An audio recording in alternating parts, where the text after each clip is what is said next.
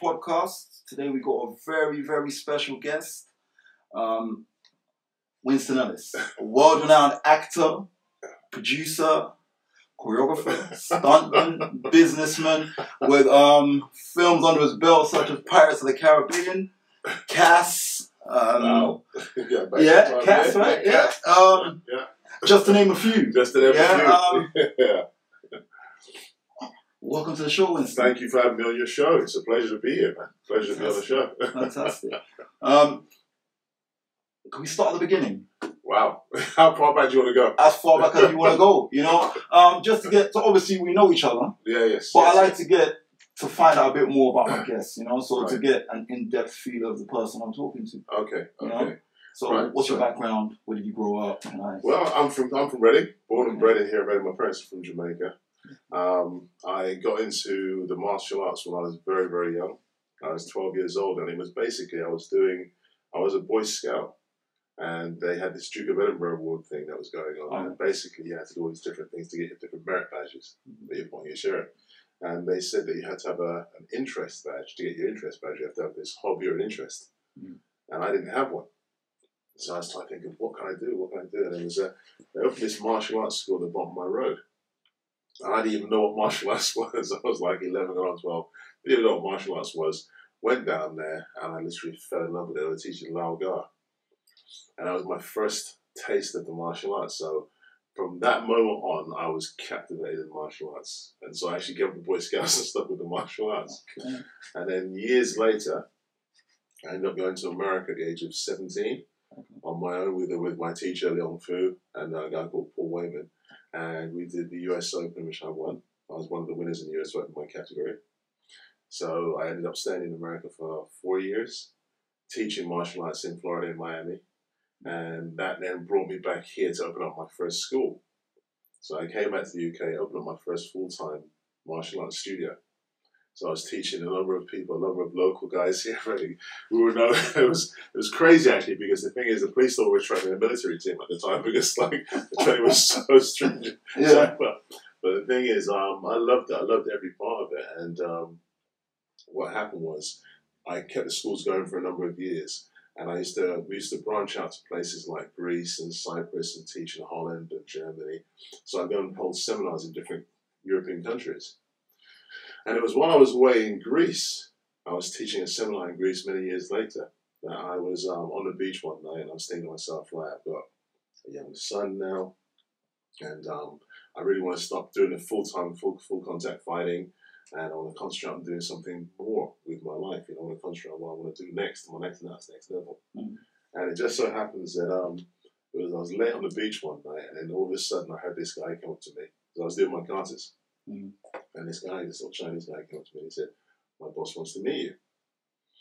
And this guy's name was Simon Yam. I'll never forget him, Simon Yam. and he took me back to this hotel, and waiting in the hotel lobby was a guy called Ko Fei, Philip Ko, Mhm. and Jackie Chan. Wow. And they're out there location shooting, doing their movies, location shooting for their movies. Mm. And they invited me to come and do a movie called Cyprus Tigers that was being shot there. Mhm. And uh, you can imagine, it's me from Reading. Mhm. I'm not even thinking about movie business. Yeah. I watched these guys on TV, Mm. and all of a sudden, they invited me to do a movie in Hong Kong. So six weeks later, I was flown to Hong Kong where I made my first picture Wow. and the rest is history. It was like basically I caught the bug and I was stuck with it from there on in. It was like 10 years of my life in Hong Kong making action films. Wow. You know, so I didn't come back to the UK until 1997 when Hong Kong was given back to China. Yes. They only yes. did a transition. Yeah. That's when I came back here. So basically, that's how I got into the movie business. Okay. you know what I mean? So from there, come back to the UK, it just kind of snowballed because one of the first jobs that I got when I came here was a movie called Shiner with Michael Caine. Yeah. I think I watched it. yeah, so I watched a did movie called Shiner and I did Cass with Cass Pennant and the ball just started slowly to I started to pick up more momentum, momentum. Got Pirates of the Caribbean, Batman, and I've just finished shooting the next James Bond movie with uh, Daniel Craig. So Wow. and so yeah, so the career started. It's, it's really developed over Wow. the years now. So I'm producing, and now I'm going into directing. So yeah, it's been fantastic. Okay. So we were talking off camera regarding your production, right? Yes, yes. So what what are you producing?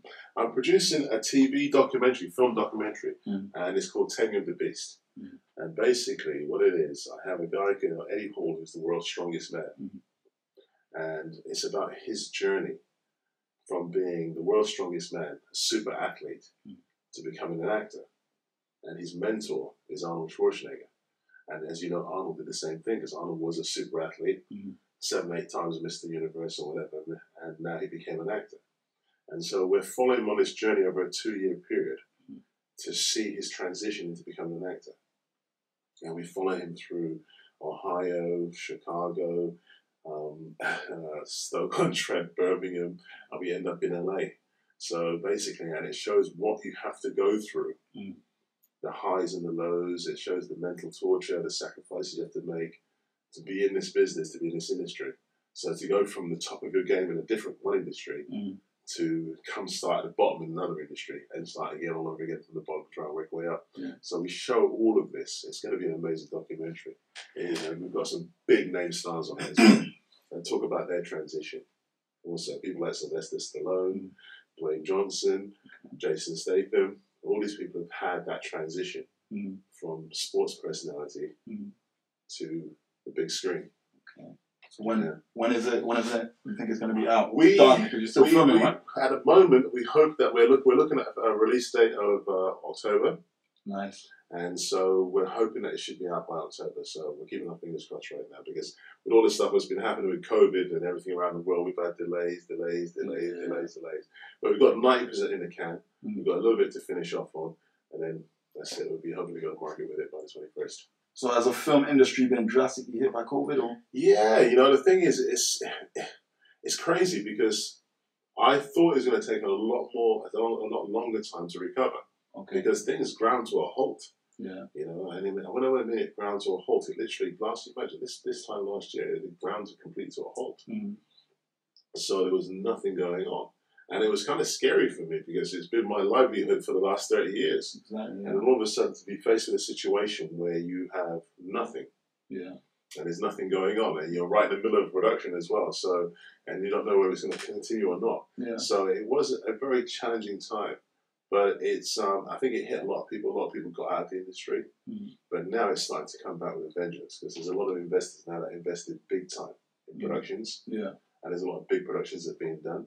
And so, yeah, it, I think it's coming back full force. And the government and the social and all the uh, the, uh, different avenues they're throwing money at it. So I think it's going to turn out pretty well. Because the UK, I think I heard somewhere that the UK is put throwing a lot of money into try and get big films filmed over here, right? As opposed to Hollywood and all the That's right. It's a lot of this. That's been going for some time now because what you find is there's a lot of tax incentives with shooting. You know, that's one of the reasons why um, play things like Game of Thrones and Penny Dreadful that I did as well. Yeah, yeah, shot- yeah. all Yeah, shot yeah, here, yeah. shot in Ireland Okay. because there was big tax incentives by the country for these big production companies to come to their countries to film. hmm So they'll give them back massive tax rebu- refunds. Mhm. The, the UK are basically just joining that bandwagon, and it means that we're going to have a lot more big films and productions being shot here in the UK, which is going to be great. It's going to be fantastic for our industry.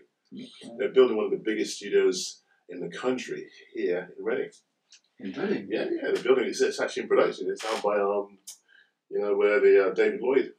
Uh, Wow. Yeah, they're building over there. So Wow. It's actually Wow. in development right now. So the industry's coming into town. Oh, yeah, it's yeah, yeah, yeah, yeah. Wow. It's one of the biggest studios in the UK, and they're building it here. It's going to bring a lot of jobs to the town. It's going to bring a lot of jobs. It's going to bring a lot of jobs and A lot of uh, opportunity. A lot more opportunities. Yeah. And plus the fact for a lot more younger people Mhm. who want to get into this industry, Mhm. This is going to be a really good stepping stone for them, a good platform. Oh, Because yeah. see, that was one of the things when I opened up my company. The, the ethos behind my company Mhm. was to create a platform for new talent, Okay. not just people in front of the camera, but people behind the camera as well. Yeah. Because you see, you watch the same old faces all the time on TV. Mm. You know, whether it be on TV or the big screen, it's the same. cut. They do the same faces, doing different characters, Mhm. and then there's so much talent out there Mhm. that's not being tapped into. Mm. So when I set the company up, I wanted to create this. Uh, the ethos behind it was to, in memory of my friend who passed away, Mark Straker, Mhm. was to create a platform that that next generation Mm. of talent Yeah. will be able to base itself upon and start to develop. You know, so you give them a break both in front and behind the camera. Yeah. So that was the basis behind what we're looking at doing. We want to do projects that have that positive message Yes. and can bring in people to turn and deliver. You know, like give them abilities, give them open up doorways. Yeah. But I think we've had, I think we've all had our fill of the Harvey Weinsteins of the world, oh, Okay. people like that. Yeah, yeah, yeah. I did with some closer to home just recently. just mentioned it close to home. I won't mention any names, but Yeah. some people just closer to home that have been caught in the limelight now Okay. from doing things that they shouldn't have been doing. So you've been in the industry. That's a very good point. Actually, been in the in- was it as rife? Did you notice stuff like that? Because you've been in the industry. You've been to Hollywood. Yeah, you've been yeah. in Hong Kong. Yeah. What is it? What was it worldwide? It was has, the thing about it is, is that what you find is that you have this, the movie industry as a whole, the Mhm. music industry, the movie industry as a whole, Mhm. you, it has a kind of power. I don't understand it. I never really understood it, but it has a kind of power Mhm. where it's able to captivate people. People want their 15 minutes of fame. Yeah. And some people will do anything to get that 15 minutes of fame. True. They'll do anything to be in the limelight for even five minutes, Mhm. to be around celebrities, to be a celebrity, be on a red carpet, to Mhm. around, to see what it feels like to be in that that genre, that, that era, that, Yeah. that, that environment, you know. And when you have people that are willing to do that, Mhm. the people that are in that position, in the position of giving them the opportunity, sometimes they can turn around and feel powerful Yeah. Yeah. because they know, you know, they know that they want this more than I, you know, that they really want to be a part of this. Yeah. So when they feel they have this kind of like godlike complex, Mm. so to speak, and I witnessed a lot of it. I did over, the, over my career. I witnessed a lot of it, and that's one of the reasons why I fought so hard against it and to develop my own company to that we don't we wouldn't have to have our next generation of kids have to go through that. Yeah. I've had, believe me, I've had young people as young as 16, 15, 16 Mhm. contact me through social media or send stuff and say, you know, we'll do anything to get in your movies. Wow. And I'm like, you know, that's a very dangerous thing a statement danger- to That's a very. You know what I mean? You don't want to do that. You want to turn around and show your talent. You want to be judged upon your talent, your skill set, Mhm. not what you're willing to do. Yeah. You know, and that's that. That opens the doorway to so many other problems. Yeah. So yeah, there has been a lot of it in the past, but I, I've seen a massive change now Mhm. because now they've taken away the power, Mhm. and no one is too powerful to get taken down. It's true. Think look at Bill Cosby, Harvey Weinstein. You know, Yeah, what I mean? yeah, It's- yeah. it's To time- name a few. to name just a few, you know, Yeah. what I mean? Yeah. it's time for change. Yeah.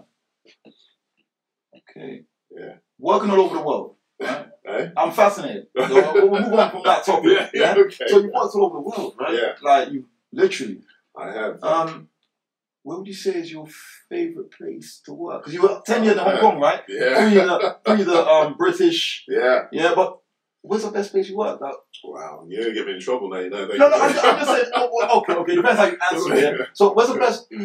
You, had the most. You, it was pleasant to be. You know what I I mean? tell you something. For me, and I have to honestly say that working in Hong Kong was just amazing. Mm. and I learned so much from working in Hong Kong Mm. because you know it was so down to earth. It was so quick paced. It was like I was shooting two movies a day sometimes, Wow. and I mean I'd go from one movie set. I'd be filming. I'd be a policeman during the day, Mm. And I'd go into a movie set where I'm playing a soldier or a criminal, on another movie set at night time. Okay. And it was literally there was that many productions going on. Mhm. But I learned so much about how to make movies, about lighting, camera angles, how to do fight choreography, and so much. So it was incredible. But what I loved about Hong Kong, and I think it made, made stood out in my mind as one of the best places for me to film, Mm. was it? It was 24 hours a day, seven days a week, nothing closed. Wow. You could get anything. You could do whatever you wanted. Mhm. 24 hours a day, seven days a week. Wow. So if you wanted to go out, if you were at home, you thought to yourself, well, you know what? It's two o'clock in the morning. I want to go to the cinema. Mhm. You could actually get up, get dressed, and there's a cinema. It will be somewhere open. Wow. You want to go to a restaurant? There's somewhere open. You want to go and get a suit? A It's suit. made. You know, I'm not kidding. Everything. Because I believe me, we'd go out. I remember one night there was a, a friend of mine went out. We went out on a night out. It was on a Friday night. Went to a club, Mhm. And we got out jeans, t-shirt. Went to this club and had a really good time there. And um, a friend of mine turned and said, "Hey, listen, there's a premiere With The Van Damme movie, I think it was Double Impact. Mhm. No, They, no, they, they, they released it at the time. There's Double Impact being shown. And you want to come to the premiere? I've got some tickets for you guys to come to the premiere. Mhm. I was like, hey, you know, why not? But I have to go home and get changed. Get changed? Why? Went down to tailor's, had a suit made there and then within two hours. Wow. Tailor made, custom made. I on the red carpet in a brand new suit Wow. within a couple of hours, and it cost a hundred bucks. Do you know what I mean? So Mhm. it, that's what the lifestyle was like Mhm. back then in the eighties and the nineties and the, and the early two thousands. I haven't been back since ninety seven, but you know, for me, it was one of the most fantastic places to film because of the fact that it was just so easy Mhm. to work there. You know, I found America, filming in America, it was like, you know, it was great, it was fantastic. But um, for me, it was kind of like something somewhat daunting in a way. And it's kind of weird. It was kind of weird because I remember the first time I filmed at Universal Studios, Mhm. and we were doing Pirates of the Caribbean. And I remember we were on set, and they had a lunch break, and I decided to go to the main canteen at Universal. Mhm. It's a huge canteen area. And I remember walking into the canteen area, and everybody, there's only, God knows, maybe 100 people in this canteen. I remember looking around the room, I'm thinking, man, I can almost recognize every face in here. Yeah, yeah, yeah. Do you know what I mean? From a TV show or from a film, from a movie, from something. Mhm. I recognize almost So, so in the canteen, everybody's not from Pirates of the Caribbean. No, no, no. There, there's lots of different Lots things different going on. productions, Are they yeah. all in the okay? Yeah, all different productions going Yeah. on in Universal Studio. They're all different productions. They're all being filmed. Mm. But this one canteen, everybody's coming there. Okay. And so, you know, Queen Latifah and all this stuff, they're all filming there. But I remember um, Tom Cruise was filming um, uh, the World, uh, Tomorrow's World, World, War Worlds. World, World of Worlds. That's, World yeah. Worlds, yeah, yeah. He was filming that at the time, so they were down there. Brad Pitt was down there at the time. And I remember looking around this room, I'm thinking, I can, I almost recognize everybody in this room, Mhm. but nobody in this room knows who I am. Yeah. I have to change this dynamic. you know what I mean? yeah, I hear You know that. what I I mean? hear that, yeah. And so that was for me. That was like, yeah, that was the, that was it. I was like myself. You know what? I got to change the dynamic. I got to make sure that they know who I am, Mhm. or one day they're going to know who I am. Mhm. And so that's what set my set myself a, a target, a platform, and that was what I want to aim towards. So the early days for me filming in LA and what it was kind of daunting Mhm. because of that. You know, you sort of see some. I remember the first time I did a scene with um, Roger Moore on the movie The Quest. Okay, yeah, yeah. and we were filming, and I remember I'm thinking, I grew up watching this guy Yeah, yeah, as the Saint, as James Bond, yeah. Sir Roger Moore. You know what I mean? And when he started delivering his lines, and it was my turn to say something, I was like. And I'm like Winston, I was like, oh, I'm sorry, sorry. Yeah, yeah, yeah. you know, you're completely in awe of this man. Yeah. And so it took me a little time to get used to that kind of thing, you know what I mean? But um, just to turn around and say, I loved, I filmed in the Philippines, I filmed in Malaysia, in Singapore, Mhm. I filmed in Hong Kong, I filmed in America.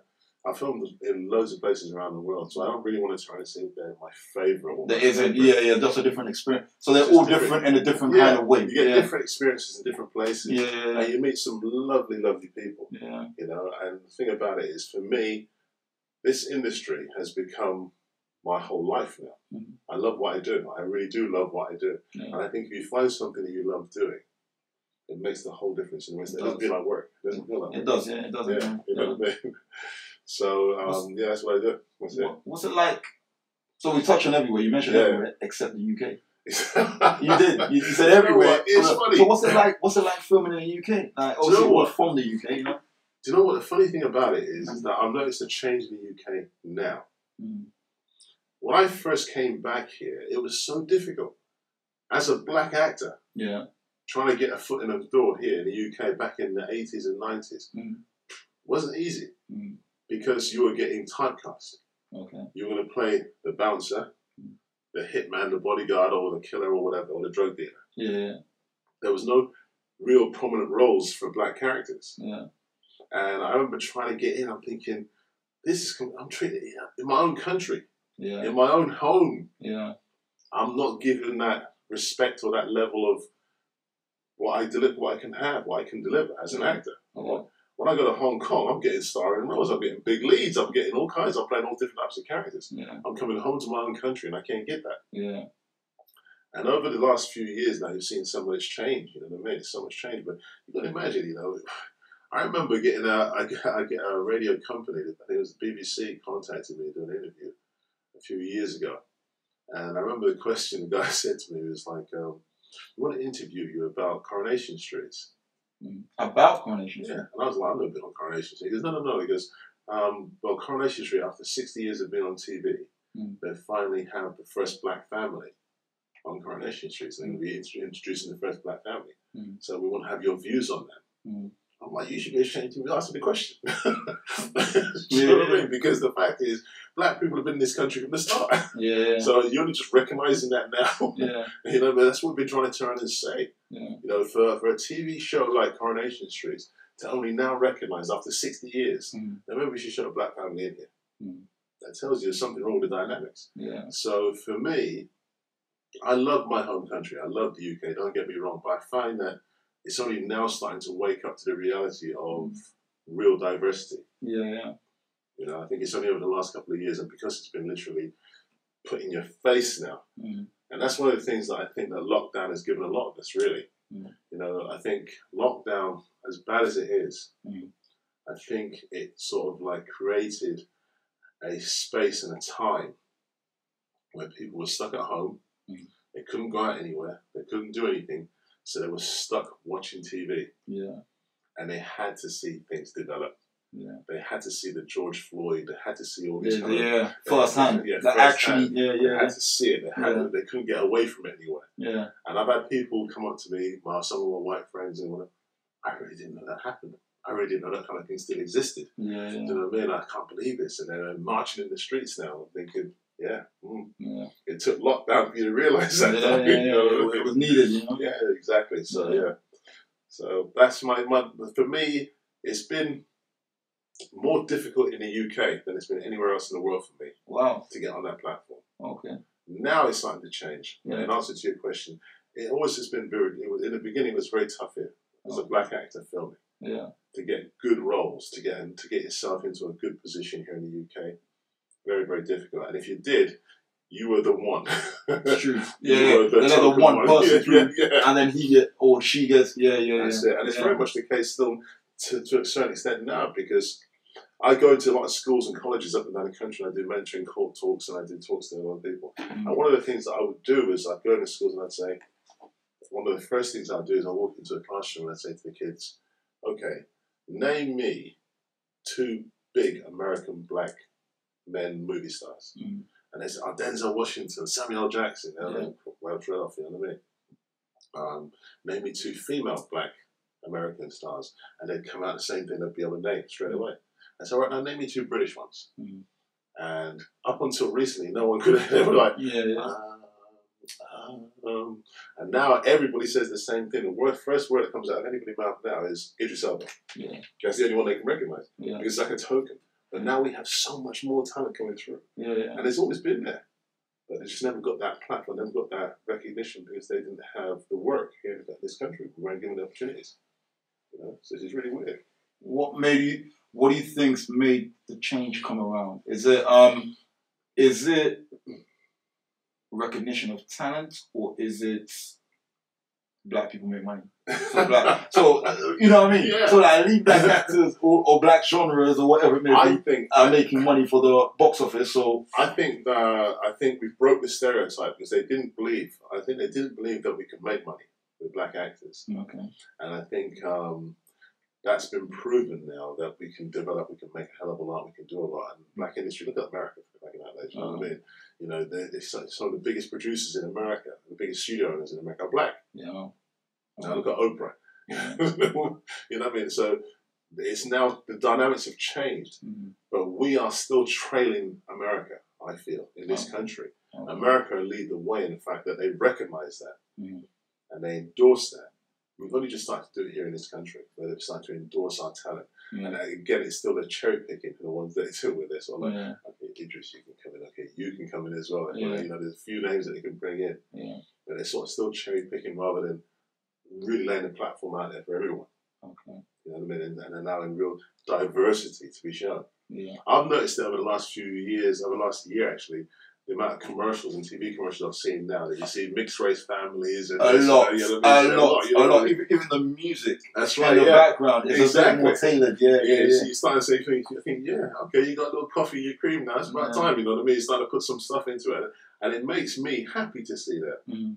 But in the same respect, I'm listening to people sat around and listen to their reaction, and they're like, you know, why are they doing it like this now? Why is it this? this? So some people are saying they're going over the top, they're going too far one way. I'm like, it's not far enough, man. It's it's actually a reflection of where we are. I think so. Not it's, it's not too far. It's not so it could be more, but it's actually I think perfectly where we are. Where we are, because the thing is, we live in a we live in a very cosmopolitan society. Mhm. It's just it, it, I don't think there's very many places you can go on the planet, if anywhere, where you can find one race of people.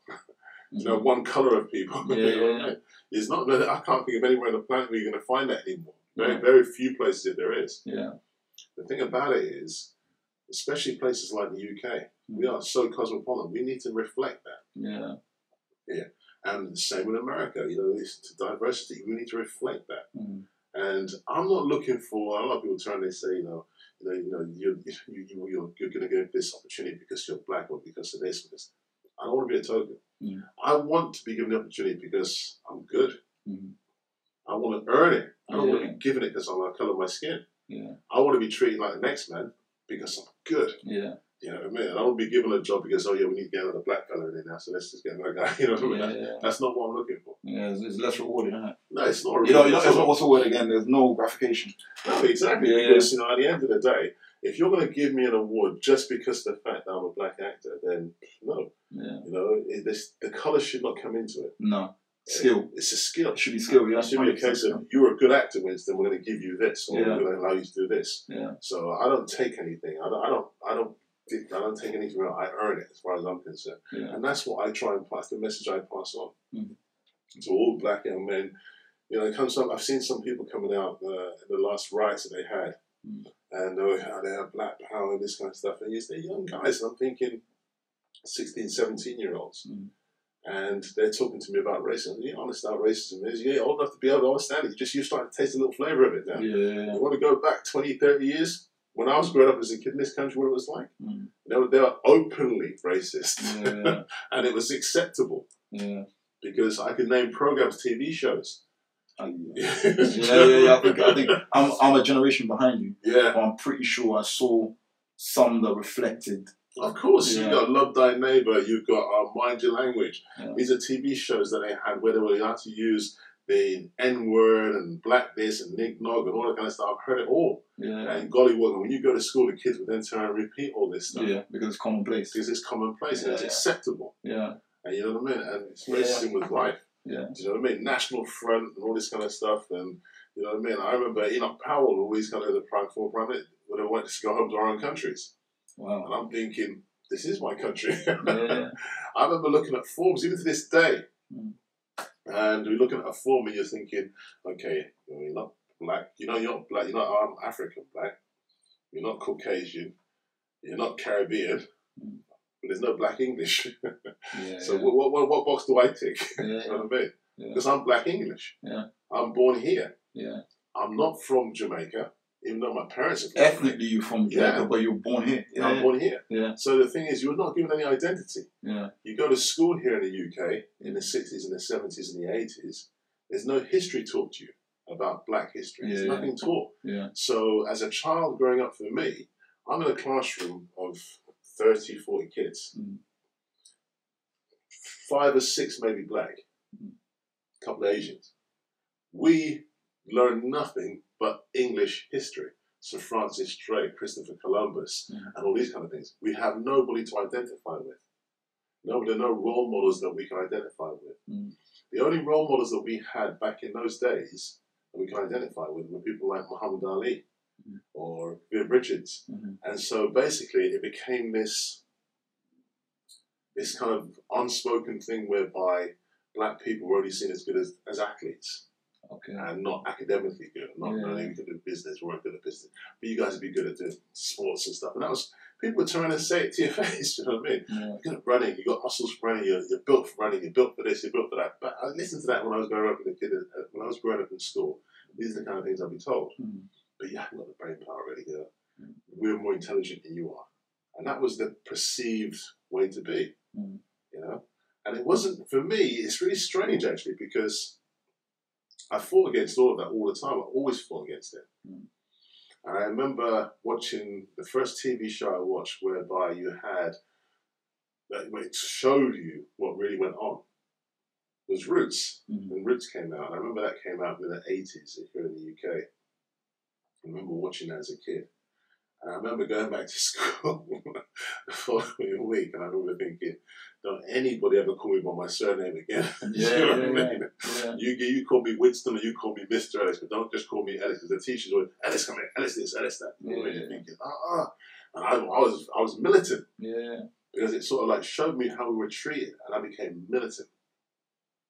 And the slightest little thing would tick me, and I'd want to fight. Yeah. But that didn't win me, really and truly. I remember I met this guy called Hassan Bashir, and I'll never forget him. He's a martial arts brother. Mhm. And that's how I was through my teens, for a lot of my teens. I was very, very, very much like that. I remember him one day sitting down, he said, You know what? The thing is, people will fear you, but they won't respect you. Mhm. This will not get you what you want. You've got to use this. Mhm. You can beat somebody up, but that's not going to make them accept who you are. That's not going to make him like you. It's not going to make him want to accept what you have to offer. You've got to work from here. And that's when everything starts to change for me. Mm. And I started thinking, you know what, Winston, you have to try and use a different, a different Approach, way, different different approach, yeah, Yeah, yeah, method, you know, to get your message across. And it's taken time. It has taken time, but the fact is, it's worked Mm. because I now turn around. I set the bar high for myself. Mm. That means anybody coming in has to turn around and meet me there. Yeah. I'm not going down to meet. I remember when I was in the Bahamas, we were filming Pirates of the Caribbean.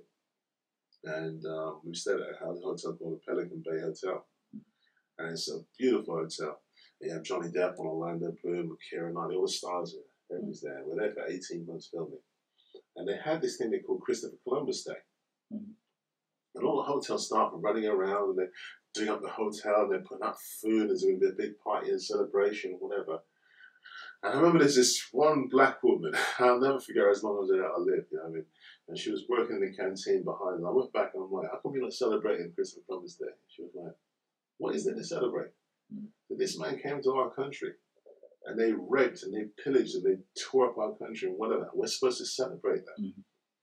I'm thinking, that's not what it said in the history books. No. That's not what it said in the history books when I was at school. No. But when you go there, you listen, you think, okay, there's another side to this story. Mm. You know what I mean? That's, this is what their hero, Christopher Columbus is a hero here because that's what we've been brainwashed to believe. Mhm. But what he did over there was not that good. No. You know what I mean? And now people are ripping down statues here in the UK. Yeah, yeah, It's they terrible. shall- yeah, yeah. exactly. Because, and it's now people starting to realize these people Mm. that they're ripping down these statues. We were one of the biggest slave traders in the world. Yeah. The UK was one of the biggest slave traders Yeah, in the the, world. the banking institutions now built Exactly. I think, the Lloyd's, Yeah. Barclays, maybe. That's So, well, maybe every institution literally It's built on slavery. built on it. Yeah, It's yeah. built on slavery. yeah. And so people, what I, don't get me wrong, I don't believe in, I don't think we should rip all these statues down and destroy them all. I think they should be put in museums Okay. because I think our children need to know. It's history. these, who these people were. Yeah, it's history. Yeah. And I'm not saying destroy it. I'm just saying don't sit there and worship it. So educate, educate, Educate. correct, correctly. Yeah, yeah. Yeah, so, so educate. have the statue there, but accurately say who that person is. Don't, That's it. don't just yeah, don't, If you take it down, Yeah, then it goes underground. that's it exactly. Um, you get you get a cult following who That's it. now kind of worship that person. That's it, and it becomes this. It becomes this unspoken rule, and under, and it becomes something taboo to talk about. Mm. No, talk about it. We Mm. need to talk about it. We need to teach our children. We need to turn and say, "Hey, look, this is where we're coming from, Mhm. and here's where we are now, Mm. and it's your time to take us to that next step, Yeah. that next journey." You, so now you have all the information because if you only give someone half of a story Mm. and expect that person to lead your country, Yeah. you know what I mean? Yeah, You're in a holy patrol. It's true, it's true, yeah. so you have to give them the whole picture. Mm. And at least then it can bring our communities together. True. And I think that's where you're going to turn around and save a lot more lives if you turn around and bring the communities together by educating our children. Facts.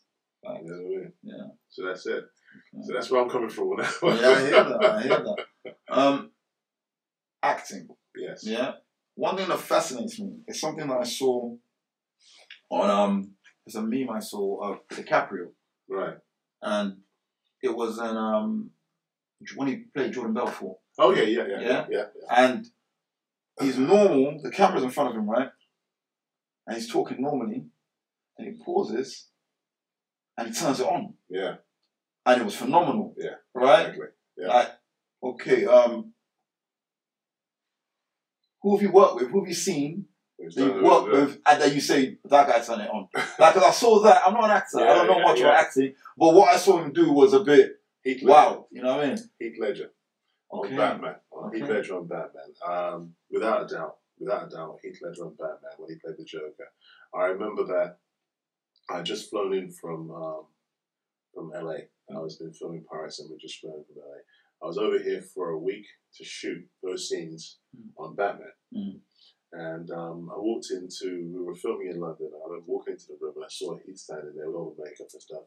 I was thinking, this guy looks the part, he looks the part. Mm. But he had these coins, you know, the tribute for the coins they helped me, he kept them. Yeah. And there's all these little tricks that he's on his own, just getting his own mindset. Mm. And I was like, yeah, come on, man, you only got four coins. Let me you this thing first. So I put 10 coins on. He goes, that's how you do it. We started playing, we started talking. Mm. And it was all this general banter. Worked out he's a couple years older than my son, and we was just having a nice little chat. And then um, Christopher Nolan came and directed, and he's like, okay, ready to shoot a scene now. And the transformation was immediate. This guy just went, and it was just this character came out. you know what I mean? It was like, what just happened in front of me? Yeah, yeah, yeah, yeah. what just happened in front of me? You know what I mean? And the thing is, if you watch this scene whereby we're filming, Mm. and uh, the guy's got the gun to my head and he's got me by the throat, and he's looking at his wife so serious and looks at me, you see my look look on my face of fear. Mm. There's no, there's no joke about that because I was absolutely completely engrossed in Yeah, that man's yeah, yeah. performance at that moment. I'm sitting there, I'm thinking, I've got to remember I'm acting. I'm in this film. I'm in a movie right now, Yeah, but. I was completely Real. because this wasn't the same person I was talking to two seconds ago. Yeah, yeah, yeah. You know what I mean? It was a complete transformation, transformation in front of me. Okay. And it made me realize a lot more about my acting ability because anybody can read lines, Mhm. Anybody can deliver lines. Mm. But to deliver a character, Mm. a performance whereby you are that character, you become that character, you embrace that character, your lines change. The lines automatically change when you become the character. Mm. The lines completely, the word, even even if we say the same word, it sounds completely different. It comes out it's said, yeah. yeah, it's how it's said. It's the it's the meaning behind it, and I never really grasped that before until I met Heath Ledger because it was just this immediate transformation whereby the, it's like his eyes glazed over and he became this demon. Yeah, yeah, yeah. and I'm thinking, how do you do that? Yeah. You know I Yeah, that's what I thought when I saw DiCaprio. That's it. No, not in the flesh That's though. it. Yeah, So I can't even imagine being on camera that's right. and in opposite me, you acting, Yeah. and I see you do that, That's it. and I've got to then react to that, React to that, while the camera's on. That's crazy. It was, it's a, it, was, it was the most surreal experience I think I've ever had in my life, whereby you watch the transformation Mhm. of someone Mhm. and you can't find the gap. You can't turn and say, okay, he's acting or he's putting on. Mhm. I actually turned and thought, I'm scared of this man. yeah, What- what's wrong with him? it's that believable. That, that believable. Yeah, yeah, yeah. And the transformation was that real and that quick and that immediate. And it made me realize that I need to go back to school. You never stop learning. No, you never stop learning. You never You do. never stop Never, learning. yeah, yeah. because I'm older than this. This guy is two years older than my son, Mhm. and this guy just blew me away completely Yeah. with a performance that I just cannot. You know what I mean? It was just literally, and um, we, we we sort of became friends over the last over, over a couple of days we were working together, Mhm. and we had arranged to meet Mhm. up in New York Mhm. because he was flying to New York and I was flying to New York. And um, I remember a few weeks later catching the plane to New York, and I was just about to fly out, literally about to board the plane and I got a phone call from a radio station uh, in Australia, and they were like, "We'd like to have uh, a quick interview to ask you about your views on the death of Heath Ledger," Wow. and that's how I found out about him Wow. passing away. And I was just completely dead. I'm like, because for me it was like, I just was with this young man. Yeah, yeah, I was just talking to this young man. Yeah. He can't be dead. And then when I found it, I just, it broke me. I might have to admit, it broke me Yeah. because it made me realize, because I thought to myself, I remember seeing, when I saw his performance and met with him, I, I remember sitting there thinking, this kid's going to be an Oscar winner. He's going to win Oscars. Yeah, yeah, He's got talent in abundance. yeah. he's going to be one of the biggest stars going. And to know that his career just ended just like that Yeah. was such a shame. It's the same with um um my other his name now for the life of me, I can't believe that. Who just played Black Panther, who just passed away. Boseman. Yes, Chadwick. Chadwick. Yeah, Yeah, Chadwick. Chadwick. I can't believe another actor who hmm. again Phenomenal actor, yeah. phenomenal. Phenomenal actor, yeah. And and when you see him as an actor performing in that, he becomes that character so realistically. He, he develops it. He becomes that character in such a way that you just you can't question his performance. You No. know? And there's some actors where you see him in different roles, you think, yeah, is he the So same? that was alright. Was the same character all the way through. yeah, you're the same person. You're the same person. Just doing the same role. Yeah, same, yeah, It's just a, you're doing a different role, but you're the same person in every single thing you do. Yeah, you know there's quite a few. There's There's quite a few. I'm not in the business, but I do. I have it. identified that. Yeah, you can identify. Yeah, it. yeah. But when you watch someone like Al Pacino or Robert De Niro, you think, crikey. and you just keep blowing me out of the water every time. Yeah, yeah. Or you say someone like, um, I don't want to mention too many names, but the thing is, like Samuel L. Jackson. It, Samuel L. Jackson, Samuel L. Jackson. Everything you watch, Samuel is the same. Samuel's the same. All right. He, he is, but I, I feel to I- differ. Like there's something. I, I think that Samuel Jackson, uh, you know, what I mean, he has a lot to bring to the thing, but it's it's, it's always that aggressive. I haven't seen he, he's always becomes this aggressive, swearing, yes, yes, in your yes. face. Yeah, yeah, yeah. I get it, I get it, I get it. All yeah. of his that's his performance. Yeah, that's his Where you can watch someone like Morgan Freeman, and one minute he's the Range. pre- is yeah. range, range. Yeah, he's got a of range. Yeah, range, because one minute he's the president of the United States, Mhm. next minute he's a killing gangster. You know what I mean? Robert Yeah, yeah. Banks. You know what I mean? Mm. There's a range there, and you can see the performance change. Yeah, You know what I mean? That's the difference. This is what I'm saying. I, I, I love to see people challenge themselves okay. because I think you've got one life to live. It's You know true. what I mean? And I think if you don't turn around and challenge yourself, then how will you ever know what you can It's do, true. what, you can really true. in? I remember when I first started doing this, you know, people would turn around and say to me back in Reading, you know, when I first got my first break, they're like, movie star, you- you- you're acting, who do you think you are? you know, Yeah. no, man, forget that, forget that. You know, I mean? get yourself a job, Yeah. nine to five, go work in Asda, go do this, go do that. You know what I mean? Yeah. Even my parents, go and get an apprenticeship, go and forget all this movie business. What are you up to? It's not possible. Listen to me, I've been around the world now three times. Yeah. I've met princes, I've met kings, I've met queens, I've, I've been to palaces, Yeah. I've been awarded doctorates, you know I mean? I've worked with big movie stars, I've fed the homeless, you know what I mean? Yeah. And all of this came from this business. Yeah. If I was working as a mechanic, if I had left school and been working as a mechanic, I'd probably get two weeks of holiday a year. Sure. I'd probably have about three or four kids. Yeah, yeah. Do you know what I mean? Yeah. I'd never leave Reading. It's true. You know what I mean? So the thing is, for me, I was talking to my son just the other day. I've lived a life. Yeah. And I think that's what you have to do. You only get one. Live it. Yeah. And it. Experience every as much as you Yeah, can. you know what I mean? You have to. You have to get out there. You have to live it. You have to turn, live it to its fullest. You know, and don't turn around and shortchange yourself because once you get to a certain age, and it's like that, you can't look back and say, you know, I wish I'd done this. I don't want to ever look back and think I No. wish. No. True. You know what I mean? So, hence one of the reasons why I admire what I'm seeing with you. Because I'm thinking, here's a young man, and look at what he's doing, and look at how he's doing it, and look at this. And I'm thinking, I'm impressed. I'm really impressed. You know what I mean? So, definitely. True. Um, acting. One more question. Yes. Is all right? Yeah, yeah, I know, I know you your places. to No, it's okay. It's Um. So we mentioned De, Ni- De Niro. Another thing that fascinates me right about acting. Yeah. Yeah. So we mentioned De Niro and Pacino, right? One thing that fascinates me is how you know how you said Heath Ledger turned it on, Yeah. uh, DiCaprio turned it on. What fascinates me is when one great actor turns it on Right. and they're facing another great actor, Yeah. Oh, yeah. and now they have the tone flow. So the heat scene Yeah. He, De Niro, Yeah. De, uh, De, De Niro and Pacino in the restaurant. That's good. yeah. I think I've seen one better. Right. What was that? What was that? Um, Top Boy, the Yeah. most recent Top Boy. okay. Um, um, what's his name? Bashi, the Bashi, rapper. yeah, yeah, yeah. Ash, Yeah. Ashley and Yeah. Kano, Yeah. the Yeah. rapper. They're outside of school. Yeah. I, haven't seen the scene, but Check it out, Yeah, please. okay. Check it out. Yeah, I want your opinion next time Right, we talk. okay, yeah. I want, I want to know your opinion. On Okay. How, what do you out. think of this scene? So they Okay. meet outside of school. Right. They had friction in the last Top Boy, right? Okay. and they have a face to face outside of school, and they Right. have a one on one, just like De Right. Niro and Pacino. Right. That blew me away. Like I'm, I'm not, I'm, I'm not anything in, in the acting. I I, know you- don't know yeah, anything yeah. about it, but it blew me. I'd love to know your opinion on that. Yeah, I But- it. Yeah, More to the point, have you seen has that happen for yourself yeah. on camera, yourself or somebody else? That It's- chemistry. You know what? and have you seen it? It's, it's funny. It's funny because the thing is, when I like I said, when I first started out, you sort of captivate like a rabbit in headlights when you see a really great performance from an actor. Mhm. You kind of like, but then what I found is the bigger the talent Mhm. Is the better the performance from myself. Okay. It brings out a better. It brings it up. Yeah, yeah. yeah. and it, you sort you want to step up your game, Mhm.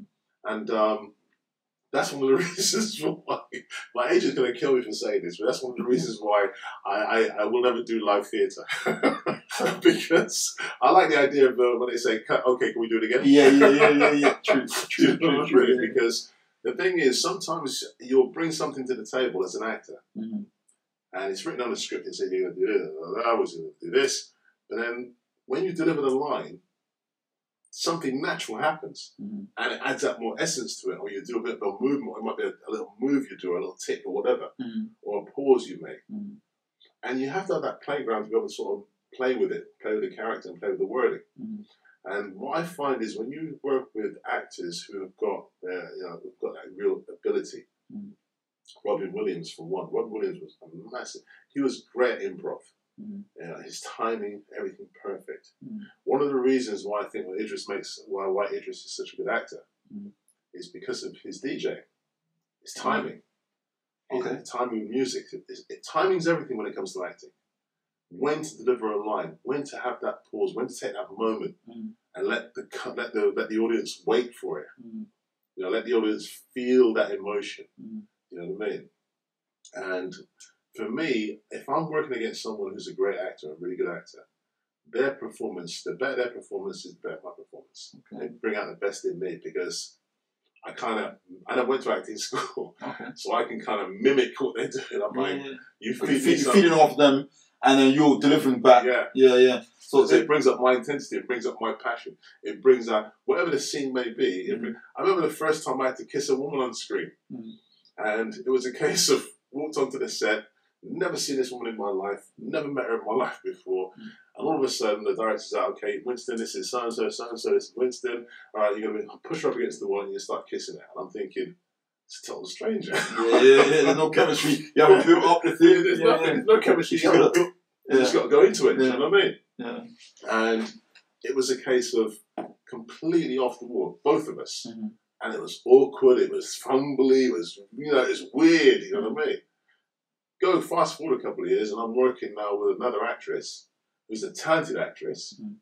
She's comfortable or whatever. Same type of scenario, never met each other before, gone on set, and as soon as the, director said action, she's into character, she's moved in, and it made me relax and I moved straight into it, you know what I mean? So it just clicked. Okay. So she brought out a better performance in me. Yeah.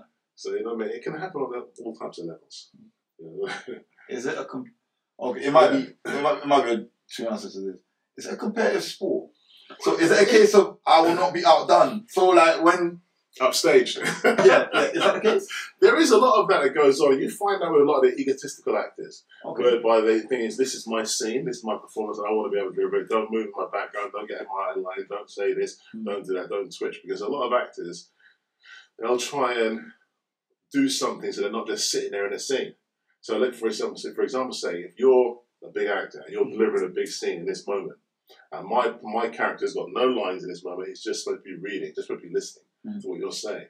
You'll find some actors will turn around and do something and make some movements, or they'll try and like just to turn around and take the camera, the, the audience, the view away from what your dialogue is. So you start to think this guy, eh, what is this guy doing? You know what I mean? A very famous one, a very famous rivalry was um, Yul Brynner and Steve McQueen in Is it? The Magnificent Seven. Is it? They, I'm gonna have to watch that now. yeah, they didn't get have to along. watch that now. They I'll didn't get along. And when Yul Brynner's delivering his lines, when they first meet and Yul Brynner's delivering his lines, Steve McQueen didn't have very much to say, but what he would do would take his hat off and he'd look up and, and do certain things, little movements, which drew the, the audience to look at him. Yeah. And it, Now you're just a background voice. yes, even though you're on voice, screen. yeah. Yeah. Because he remember Yul Brynner was the big star at that time, Yeah. and Steve McQueen was the, the co-star. Yeah. Yeah. Uh, but yet still, he brought out a lot.